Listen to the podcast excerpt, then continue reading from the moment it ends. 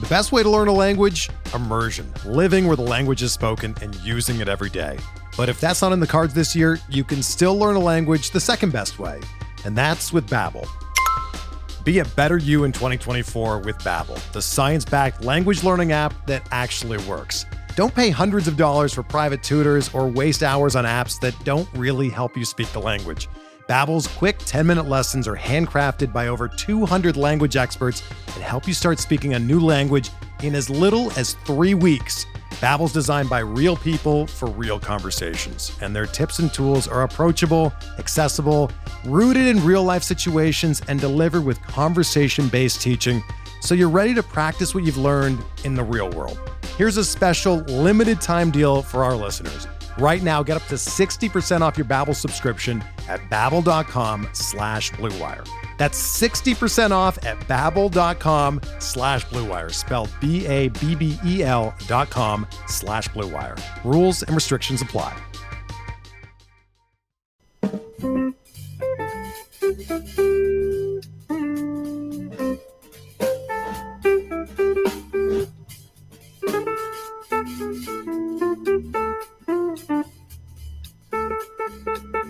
Welcome, everyone, to Long Ball Legacies. My name is Daniel Port. I'm your host.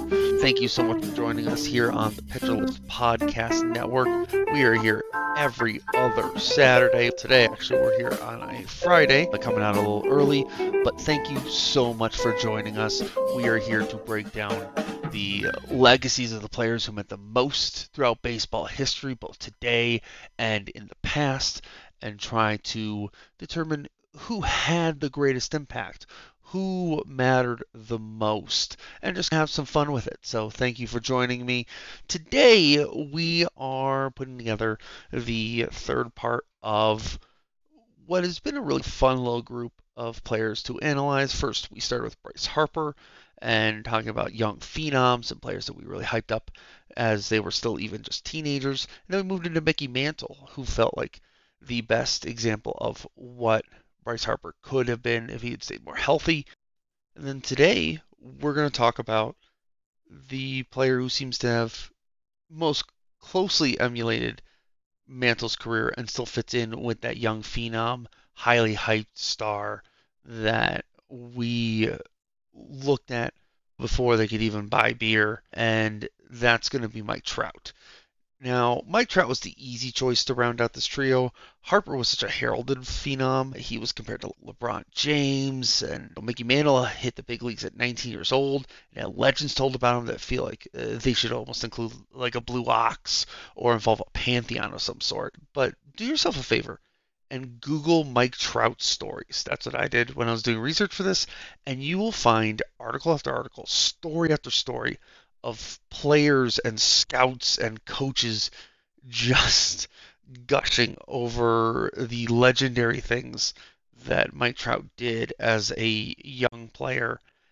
And it feels mythological. It feels like the kind of tall tales that I often say baseball is full of, that is almost sort of America's mythology and background.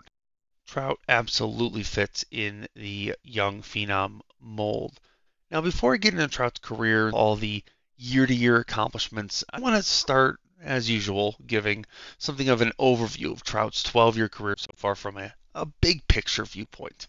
His 82.4 war is fifth all time among center fielders and is 37th amongst position players. His 350 home runs is tied for 13th all time among center fielders. His career 587 slugging percentage is third all time among center fielders and 11th amongst all players. His career 1.002 OPS occupies those same ranks, uh, third amongst center fielders, 11th amongst all players, thanks to a career 415 OBP, which ranks ninth all time among center fielders and 28th all time. His 176 career OPS plus is seventh all time and third among center fielders, and only three center fielders have played at least 1,200 games at center field with at least 350 home runs and 200 stolen bases. Willie Mays, Carlos Beltran, and Mike Trout.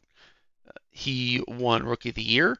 He has gone to the All Star game 10 times, along with two All Star MVPs. He's won nine Silver Slugger and has won the MVP three times, which is a feat only replicated by nine other players Yogi Berra, Roy Campanella, Joe DiMaggio, Jimmie Foxx, Mickey Mantle, Stan Musial, Albert Pujols, A-Rod, and Mike Schmidt. That's a pretty darn good list to be on. According to the Athletic's Joe Posnanski, believe I'm saying that. Sorry, Joe, if I've mispronounced your last name. Trout has led the league in at least four major statistical categories in every full season of his major league career, which is just insane when you really stop and think about it. Oh, for the record, all these things I've listed, he's only 31 coming into the season. So we're still in the middle of his prime. But let's not get ahead of ourselves here. I think to really appreciate Mike Trout and really appreciate the mythology and story around Mike Trout, we have to start back at the beginning, really. Mike's dad, Jeff Trout, was a pretty talented ball player in his own, tearing through the minors at A and Double A, hitting 303 with an 808 OPS in his minor league career.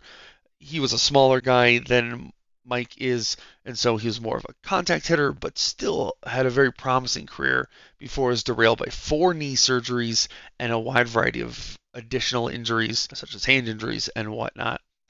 At some point, the story also goes that Jeff felt the Twins, the, the organization he was playing with at the time, weren't prioritizing him, and he felt he had to start focusing on the rest of his life, especially his home life.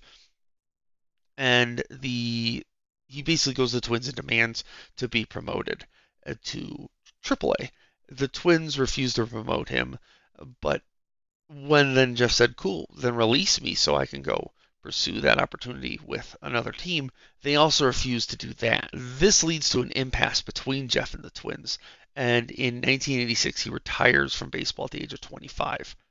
At the time, he was considered over a year older than the typical AA player, and we'd all say 25 is even today pretty old for a double A player. Now he was crushing the ball at double A. He hit 321 with an 858 OPS in 105 games that year in 1986. So he may have had something of a legitimate beef.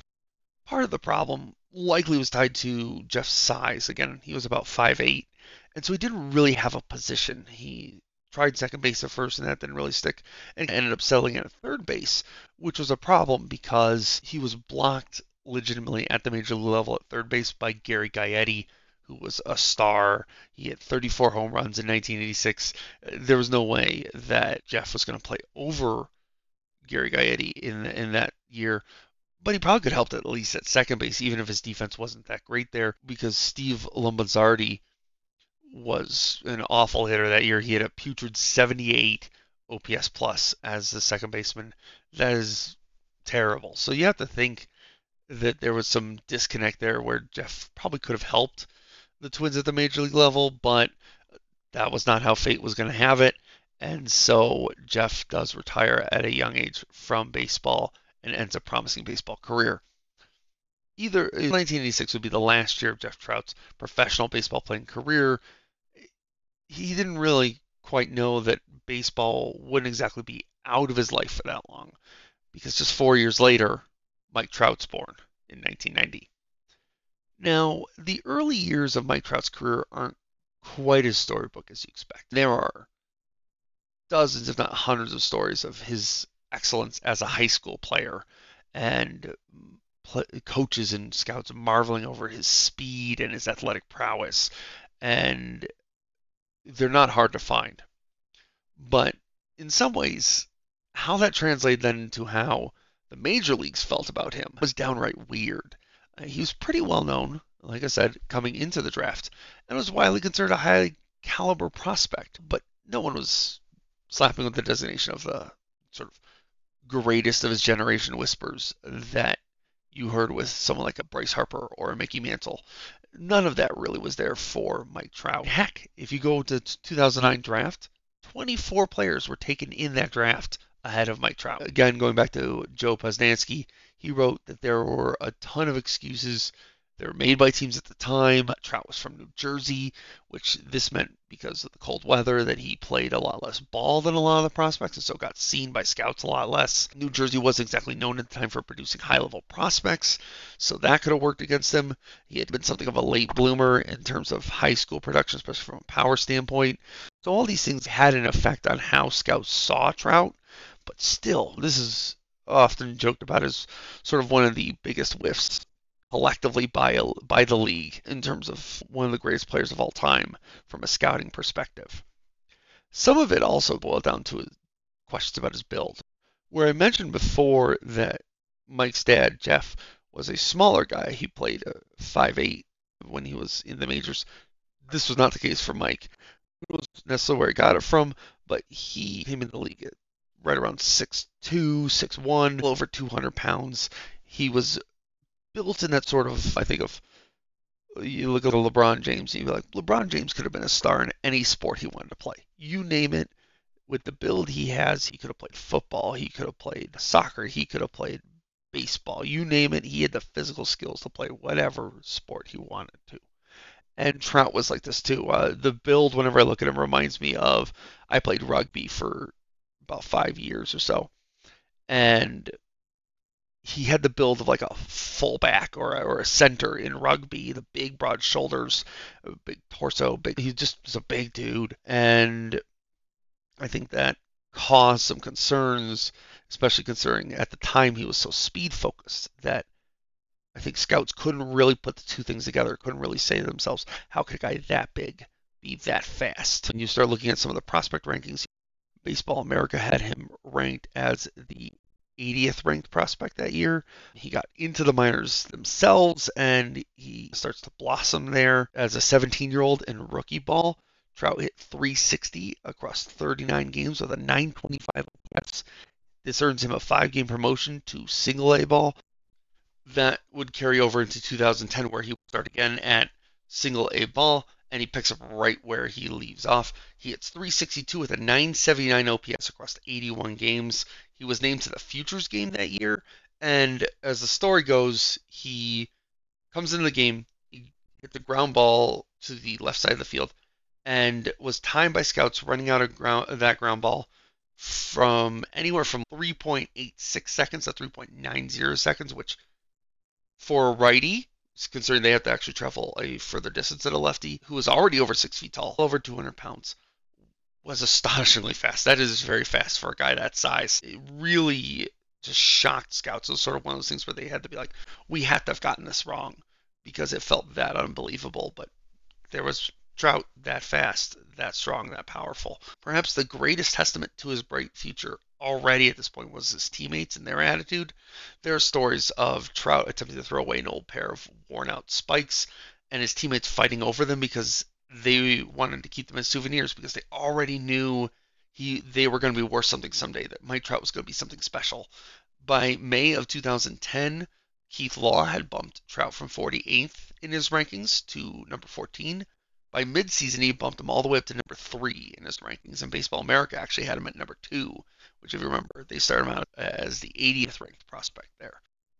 After 368 plate appearances at single A ball, he had stolen 45 bases in just 81 games while striking out just 52 times and walking 46 times. Think about that. He had almost had more stolen bases that season than he had strikeouts. That's crazy. So this earns him a promotion to high A ball, where he hits 306 over 50 games with another 11 stolen bases to go along with an 821 OPS.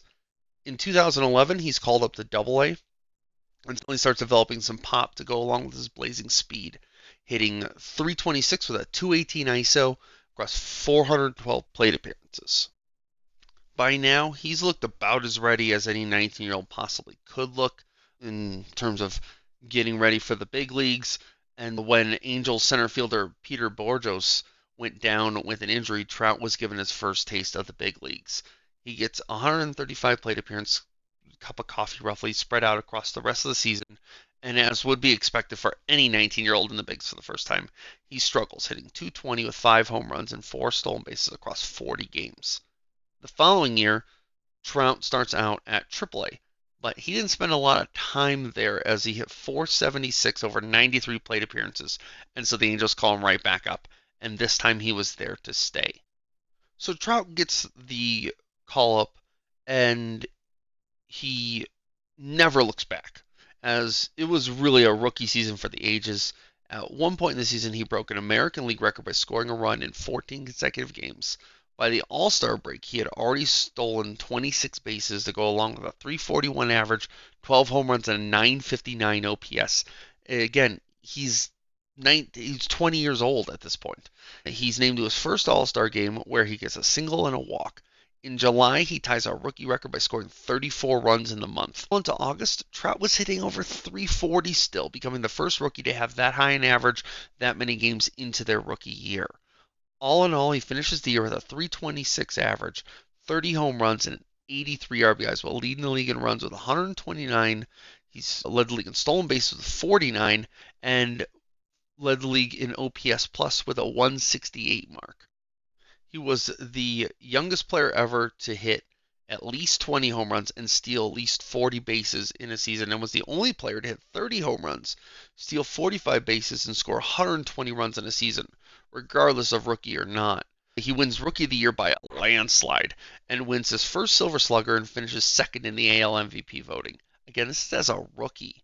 The fact of the matter is, he probably actually should have won the MVP that year, he actually led the league in war that year with 10.5 war. The next closest hitter that year to him was Robinson Cano with 8.4 war. That's a full two war below what Trout put up that year.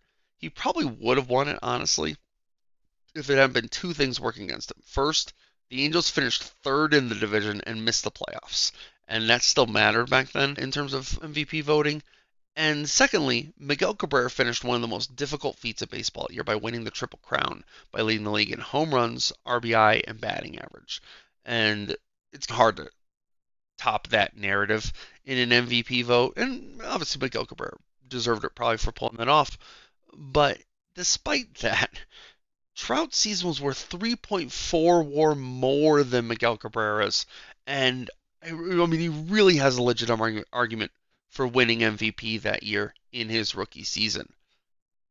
Now, moving from that year, though, if you expected a sophomore slump from Trout in 2013, there was not one coming. He ends up hitting an astonishing 323 with 988 OPS, which is good for a 179 OPS plus, along with 97 RBIs, 27 home runs, 33 stolen bases, and a league leading 109 runs and 110 walks. When he hits for the cycle on May 21st, he became the youngest player in AL history to do so and the sixth youngest player ever in all the leagues. He was named to the All Star game again, and in July, he managed to reach base in every game of the month. He wins the Silver Slugger Award again, and for the second year in a row, finishes second in MVP voting. Once again, he loses the MVP vote to Miguel Cabrera, despite beating him by 1.4 war that year, and once again leading the league in war. Finally, in what will be a bit of a sad trend throughout Trout's career, the Angels missed the playoffs, wasting Trout's MVP caliber season here. And there is a legitimate argument that he should have been the MVP this year as well, which, considering he's won three in his career, makes you wonder how he would look differently at Trout already if he'd already won five MVPs, which there's evidence he probably should have already. Now, 2014 was just another ho hum, insanely good offensive season for Trout. The season was really first tr- Trout's first real rough, relatively speaking, rough season by average, as he has just 287 on the season with a 939 OPS, which is good for a 169 OPS plus. But he hits 36 home runs to go along with 39 doubles and 9 triples. He steals 16 bases while leading the league in runs with 115 and leads the league in total bases with 338, also leading the American League in RBIs with 111. He is named an All Star for the third year in a row and hits a double and a triple with two RBIs to earn All Star MVP honors. At the end of the year, he finally gets it. He is named MVP of the league. And honestly, this was the right call. He leads all hitters with 7.7 war, yes, technically, my boy Corey Kluber beat him with 8.1 WAR that year, but it's just so hard to vote for pitchers for those awards. Kluber got the Cy Young that year. They have their own award. Mike Trout was definitely the MVP in the American League that year, hands down. For the first and only time in Trout's career so far, actually make the playoffs, but are defeated in the division series by the eventual World Series champions in the Kansas City Royals. Trout does hit a home run in the three game series, but mostly struggles, hitting just .083 on the season. Just really a very disappointing outing. But 2015 comes around, and the train honestly just keeps right on rolling for Trout as he has his finest hitting season yet. It's 299 with 41 home runs, 32 doubles, 6 triples, 11 stolen bases, 90 RBI, and 104 runs. His 590 slugging percentage led the league, as did his 991 OPS and 176 OPS plus. He is named to the All Star game yet again and wins his fourth consecutive Silver Slugger award. He also becomes the youngest player to hit 100 home runs and reach 100 stolen bases. He probably had an argument for MVP that year as his 9.6 WAR was 2.1 WAR higher than the winner, Josh Donaldson, and it led the league as well.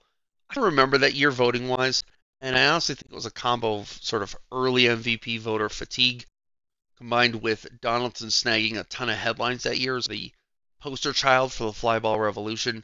And it really felt like his peak year career wise. Certainly they gave it to him as a reward for that. And well deserved. Josh Donaldson had a fantastic season that year. It's just worth noting Trout was better and probably should have been the MVP.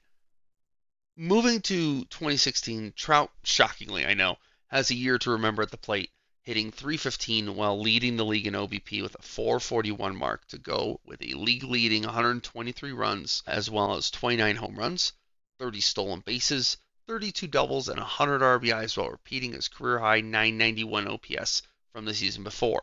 This year was good for a 173 OPS plus. At this point, Fangraphs declared that he had accumulated the most WAR for an age 24 player since 1913. This was also one of his best seasons defensively, and it led to a league leading 10.5 WAR and his second MVP award. This was well deserved, uh, though Mookie Betts came the closest to challenging him with a 9.5 WAR mark, but Trout still had him beat.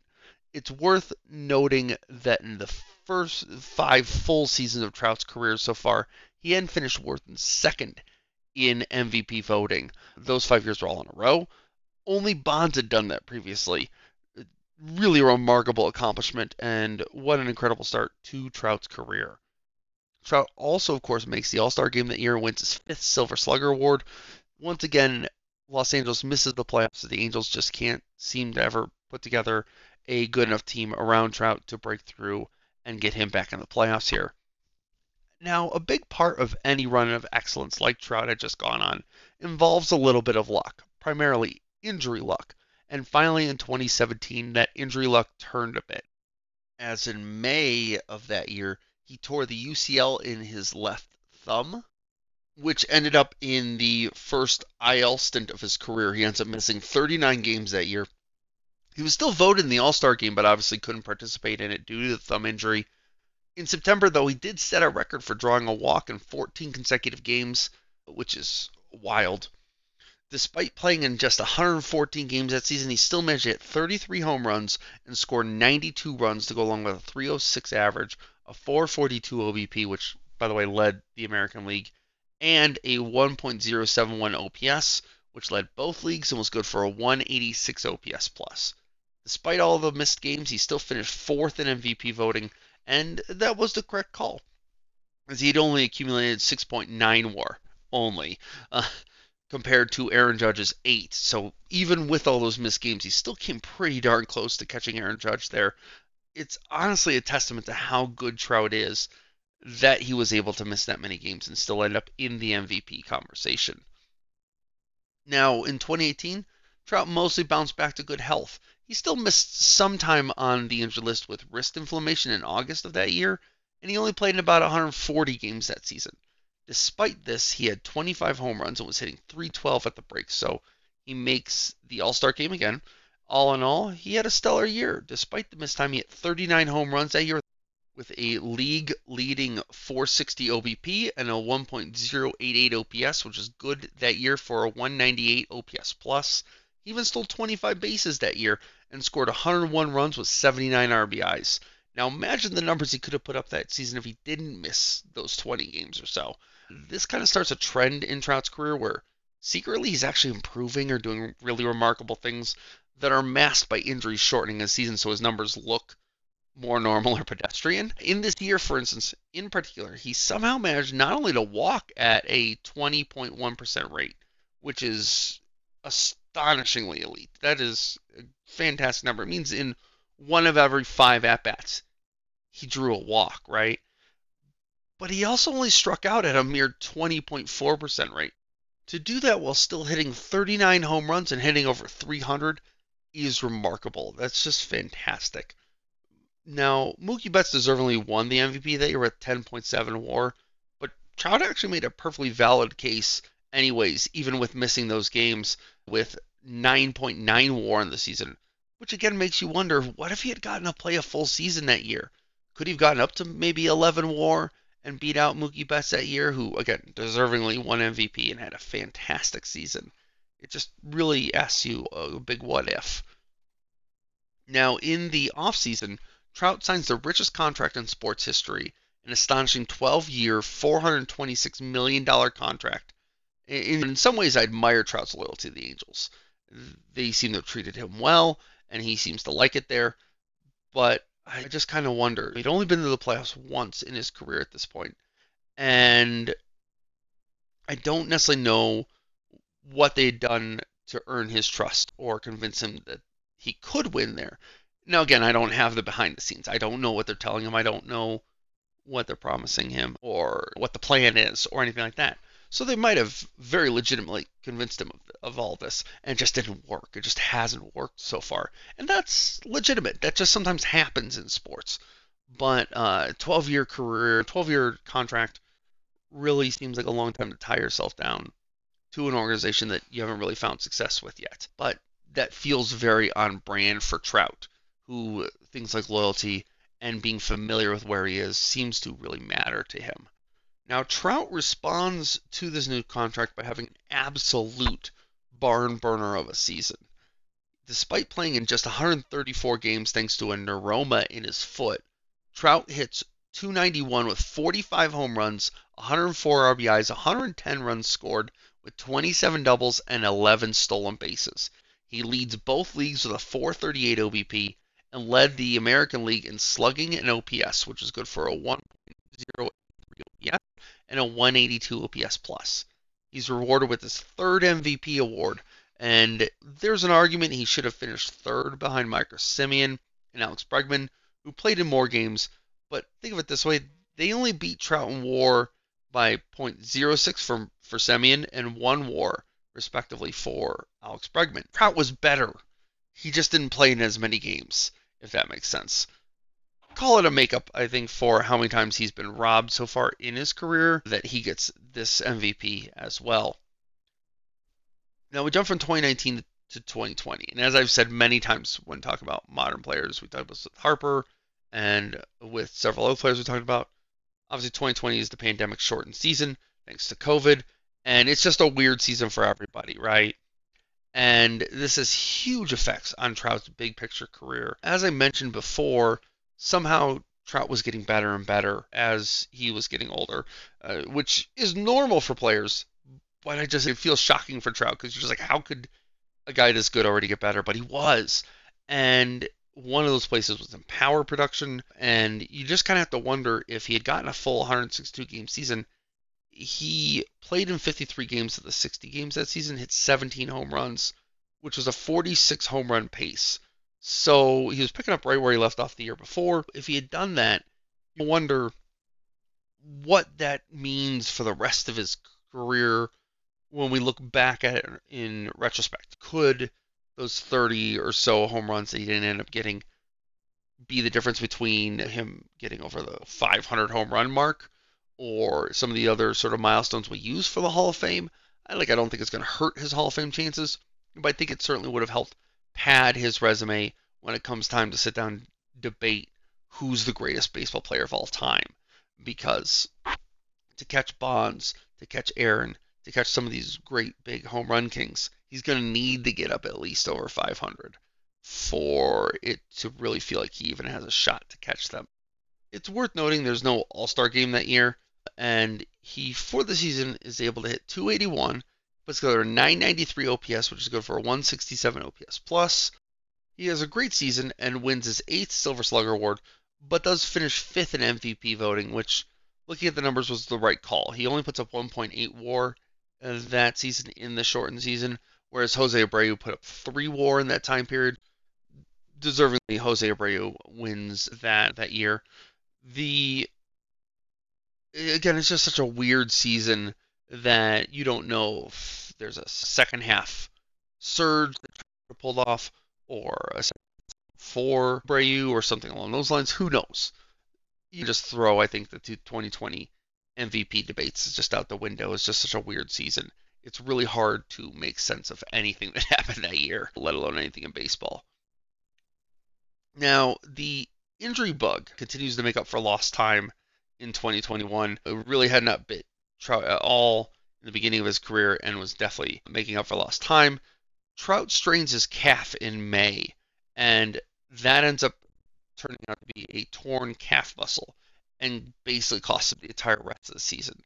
And which is just such a shame. He only plays in just 36 games that year, hitting just eight home runs.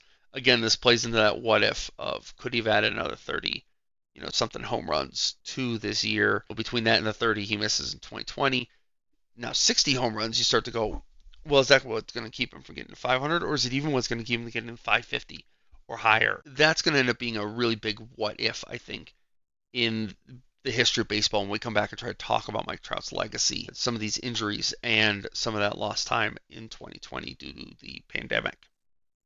For now, moving into 2022, for the third year of the last four, Trout misses significant time in 2022. A rare back disorder called, I'm going to mispronounce this, so I apologize for butchering this, castover, castovertebral, castovertebral Aha! Dysfunction limited him to just 119 games.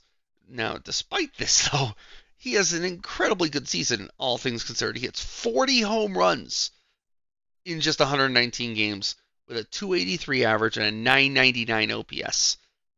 Not to keep playing the what if game, but you have to wonder what kind of home run numbers he could have put up if he had played the full season.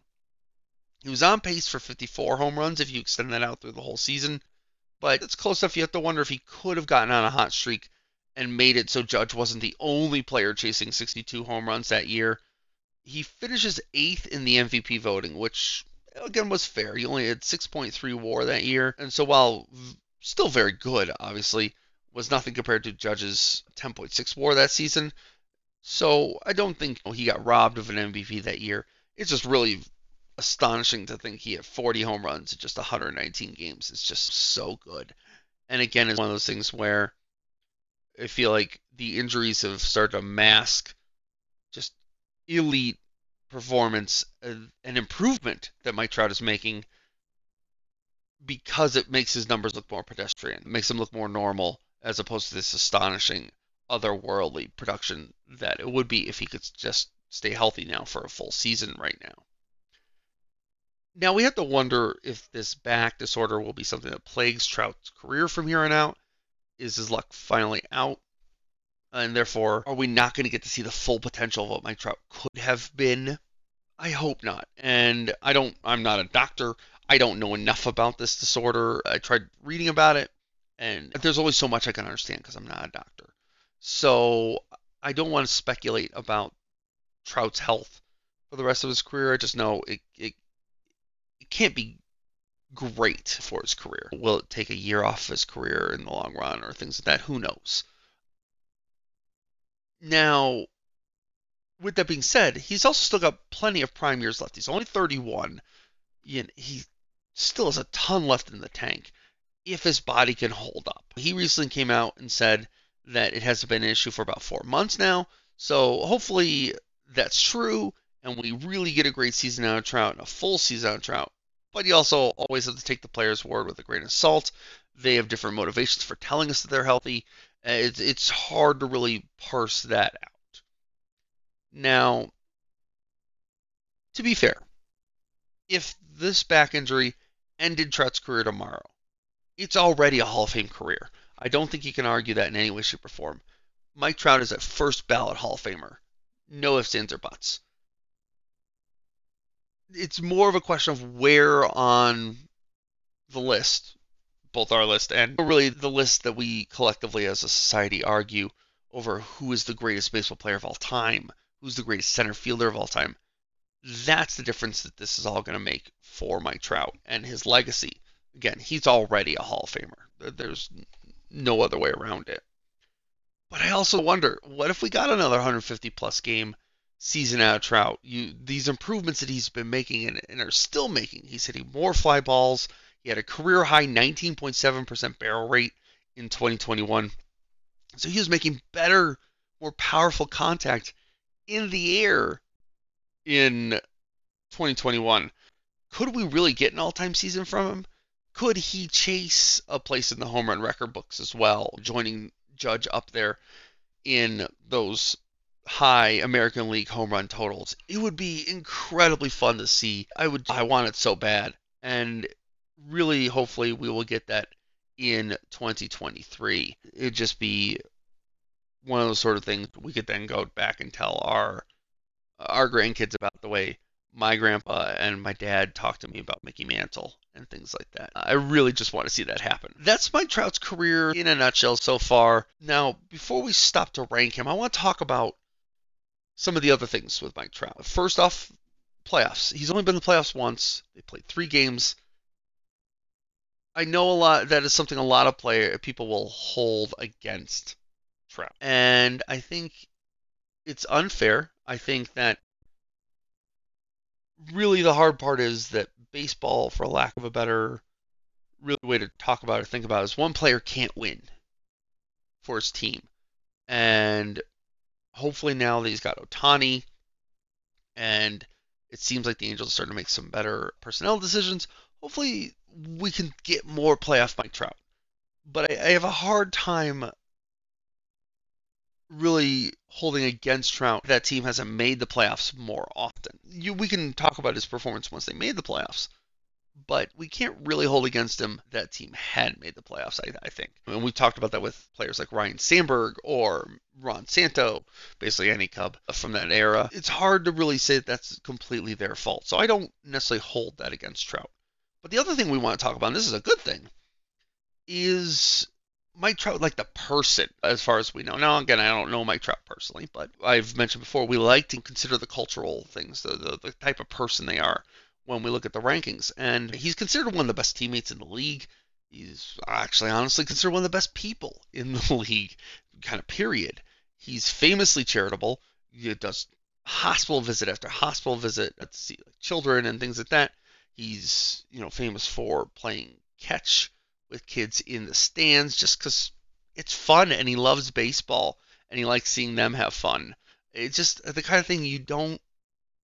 We could talk about how much we love Jordan and his compare, uh, you know, his competitiveness, or LeBron, or Montana, or whoever we think is Brady. We're not seeing those guys play catch with kids in the stands simply for no other reason than it's fun and because it brings joy to the child and to him. And so that's something that like really makes Mike Trout unique and I love him for. And it's obviously something to consider. But on the other hand, also he fairly famously is pretty much the most boring goat any sport has ever had. Uh, he's not, he doesn't do big interviews, and for all the great, incredible tall tales that we have about Trout's greatness, there are just as many examples of a guy who likes things simple. He plays golf and excels at it. He likes the simple things. He while he works endlessly on baseball and works so so hard to be good at baseball.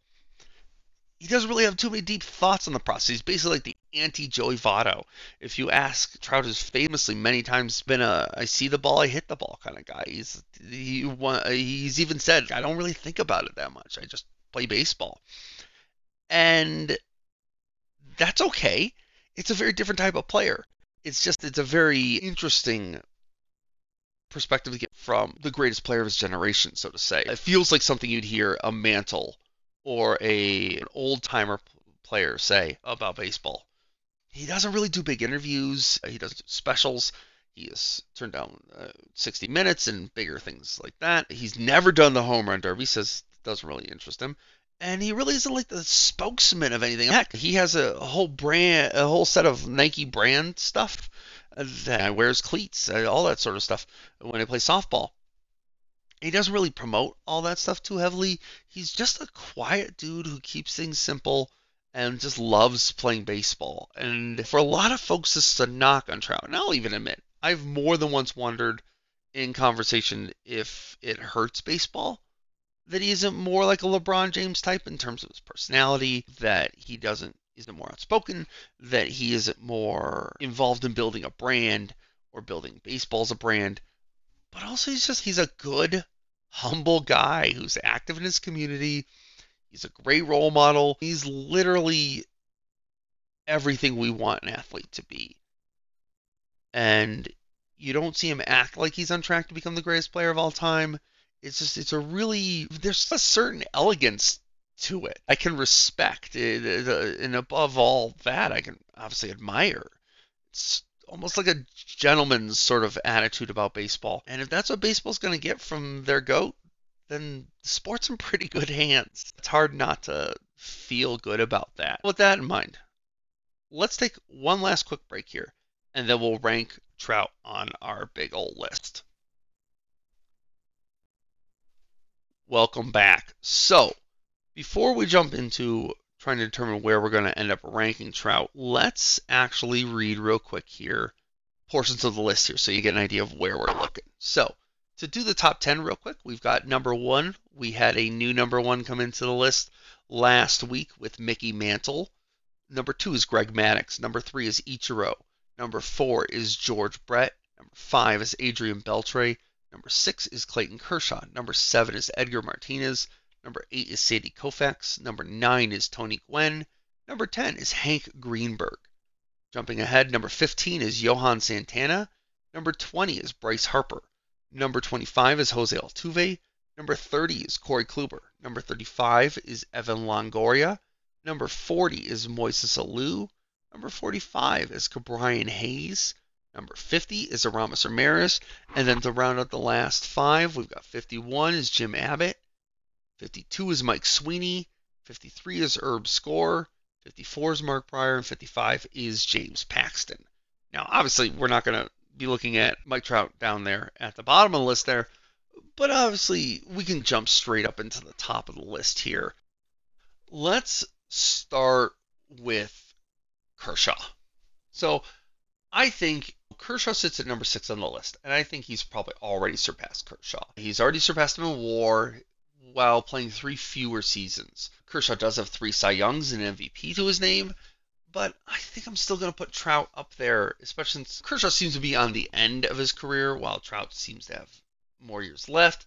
And that probably means that Trout is going to even extend that gap in WAR and accomplishments beyond what Kershaw already has.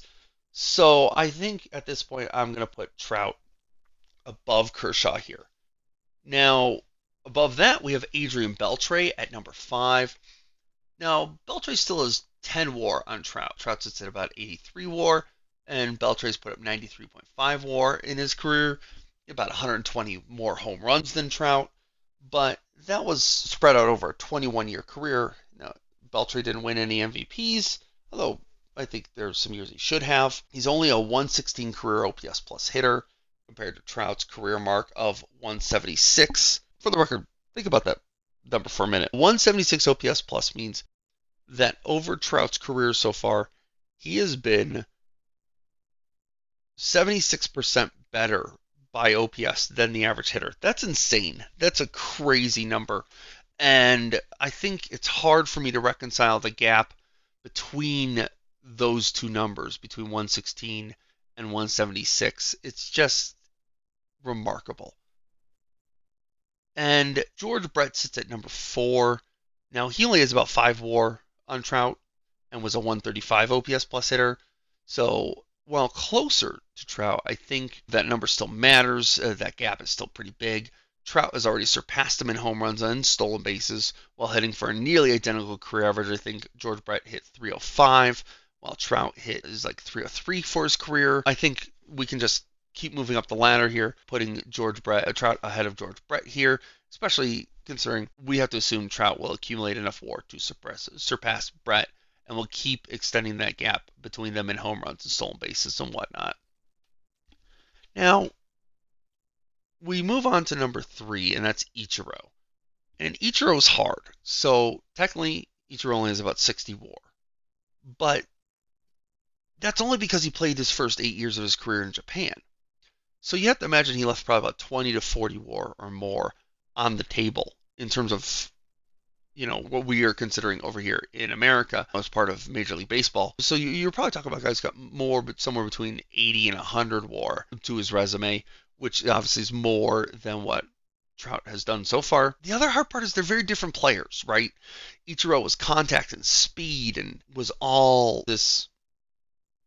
Uh, like uh, there's a certain elegance to the way Ichiro played, both in the field and with his swing and the way he ran. And it's just a very different type of player eh, than Trout, where it's all power and dominance. They were literally built differently. Ichiro was a tiny, thinner man, while Trout was big and, as I mentioned, kind of built like a rugby player. It's just sort of, it's just you're comparing two very different styles of play and trying to determine if one is superior to the other is tough. They were asked to do different jobs they filled different roles on their teams. But with that being said, Ichiro was just a 107 OPS plus hitter.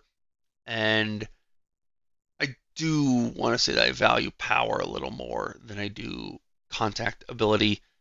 Not that I say I devalue contact ability, but I think I give power more value. Leads to more runs, leads to more wins, all that good stuff. But it's also worth asking, could we have seen more power if Ichiro had come over here sooner or things like that? I don't know. I don't I'd love to get at some point on the show someone who is an expert in Japanese baseball and help me fill in the gaps of my lack of knowledge with Japanese baseball. What I will say is that the gap there alone in OPS plus probably makes me want to put Trout over Ichiro I'm very torn on it. Like I said, I have a, I have a really hard time with this one, especially when you stop and consider Ichiro had a huge cultural impact beyond just his play. He changed the way we look at Asian players playing in, in, in Major League Baseball, and we look at, frankly, the way we look at Asians in America, and especially Japanese uh, Americans, uh, in that way that when, if you go back and listen, one of the very first episodes I did with Andy Patton was on Ichiro and on his love for Ichiro. And we talked a lot about us as two white dudes, one from the Pacific Northwest and one from the Midwest. It was hard for us to really gauge the, just what the impact of Ichiro playing in Major League Baseball and coming over from Japan and being this icon that he was, and then being really an incredible ambassador for baseball, not just Japanese baseball, but Major League Baseball, that he gets, I don't want to say he gets bonus points for, but obviously you have to evaluate him as having had a different impact on baseball than if it was just about what he did when he played, right? Now, with that being said, I know that's when we did that episode, that was one of the reasons we put Ichiro so high, aside from also being an incredible baseball player. One of the reasons Ichiro made it to number three, above like George Brett and Adrian Beltre and, and, and Clayton Kershaw, was because of that cultural impact. So I think he's already gotten those bonus points to get there. I think I still put uh, Trout above Ichiro. I don't feel great about it or really feel too overly confident about it, but I think that's where we're going right now. Now, looking at number two, that's Greg Maddux. Now, Maddux is an even tougher case, mostly because we're comparing a pitcher and a hitter now. And obviously that makes it even uh, there's, there's even a more difference in style, obviously, because they're two totally different positions. Now, Maddux sits at 106.6 WAR, and while I probably expect Trout to accumulate at least another 20 or so WAR in his career, if not more, that's a lot to speculate. Again, he's got the back disorder. He's had so many injuries over the last couple of years that you just wonder I, I think he's going to get 20 more war, get over to that 100 war mark. I don't want to talk as if it's a sure bet. Do I think he's going to get the 90 war? Yeah, absolutely. He could play four or five more years, and as long as he puts together two more war every year, those seasons, uh, he'll get to 90. But he also put up six something war last year. I don't want to. I'm torn into how much I want to speculate his future production, right? Now, Maddux had four Cy Youngs to Trout's three MVPs. And obviously, I can likely argue that Trout should have had somewhere around five or six MVPs by now based on his performance. If you go back and listen to my episode that I did with Matt Kovach in season one with Greg Maddux, we talked about how Maddux probably should have five or six Cy Youngs, and he got robbed of a few. I don't think that argument necessarily holds water uh, in the comparison because they both have that argument. And then you add in that obviously Maddux is already in the Hall of Fame, which kind of makes me lean his direction. Uh, if you're comparing two equal players, the one the Hall kind of gets the nod. He's already there, whereas we're still speculating for Trout. But then again, you go the other way, and Maddux never had a single season with a WAR over 10. Trout has already done that twice, as well as having a 9.9 WAR season under his belt. So there are some questions as to whether or not, while Maddux was so great over such a long period of time. If you look at some of the individual seasons already, Trout has already done better in individual seasons than Maddux ever did. That's tough, but that, that is a notch in Trout's belt here. this is really tough. Um, I think despite that, I think for now he goes behind Maddux. If Trout comes in 20, 23 and has another six to nine war season. Suddenly we're looking at 91, 90, 92 with tons of time left on his clock. We'll, I'll probably change my tune, but I need to see his health for this season before I do that. What we'll probably do is, I think, in the the first probably episode I'll do in the off season after the 2023 season here for Long Ball is I'll probably what I'll do is do a, a year long retrospective where I look at every player currently in Major League Baseball and factor in how they did and see if that moves them up or down the list. Because we've got a couple guys on this list like Jose Ramirez or Jose Altuve or some of these guys that we're, we're still evaluating how, how their careers pan out. That's probably something I will do at the end of the year. And obviously, we'll have to come back and see how Trout did. And like I said, if he gets up into the 90 war range this season, then I'm going to have to probably bump him up. And we'll probably look at him and say, is this an argument that for sure Trout's going to match Maddux in war by the end of his career? Then I think that we can talk about number two. And probably even that if that happens, we could probably start talking about comparing him to Mantle as well. So I think for now he slides in behind Maddux at number three. But again, that'll have a sort of TBD asterisk on his name to revisit next year and see how this year goes. Okay, so that is our episode. Thank you so much for tuning in. I, I, hope you enjoyed the way we formatted this, where we did these trio of players. They're all connected to each other and visited them in conjunction with each other. It, it's just three really fun players in Harper and Mantle and Trout, and, and really fun to look at them all compared to each other and just really ask ourselves who were the greatest players uh, of, of their generation? And who are the players that we're going to remember 50 years down the line. Do we talk about Trout and Harper the same way we talked about Mantle? That sort of thing. It's just been a, a very fun thing to to research and to think about and, and, podcast about. In terms of what's coming up next, I think at some point here in the future, a Scott Rolen podcast would make sense given his recent Hall of Fame election and kind of look at some players that are good comparisons for him. We'll maybe do the same thing for Todd Helton, who seems right on the cusp of making the Hall of Fame. Maybe we'll save that for next year if he does make it. But also on the same side of things, I'd like to get back to the pitching side of things. I feel like it's been a long time since I've done a pitcher episode, and I would like to, you know, do that. I was thinking maybe something like a Pedro Martinez or Randy Johnson or something fun like that. Maybe Nolan Ryan, and start really factoring in some more pitchers because I think I've been just too hitter heavy lately. And other than that, really, I guess until next time, you can always reach the pod uh, on Twitter at LB Legacies, uh, or you can reach me there on Twitter as well at Daniel J. Port. we'll be back in two weeks. Like I said, I'm not quite sure who we're going to do yet, but so keep an eye out. It should be pretty fun to see. I'll try and surprise you, and I shall see you then in two weeks. Until then, have a great rest of your Friday and a great upcoming weekend. We'll talk to you later.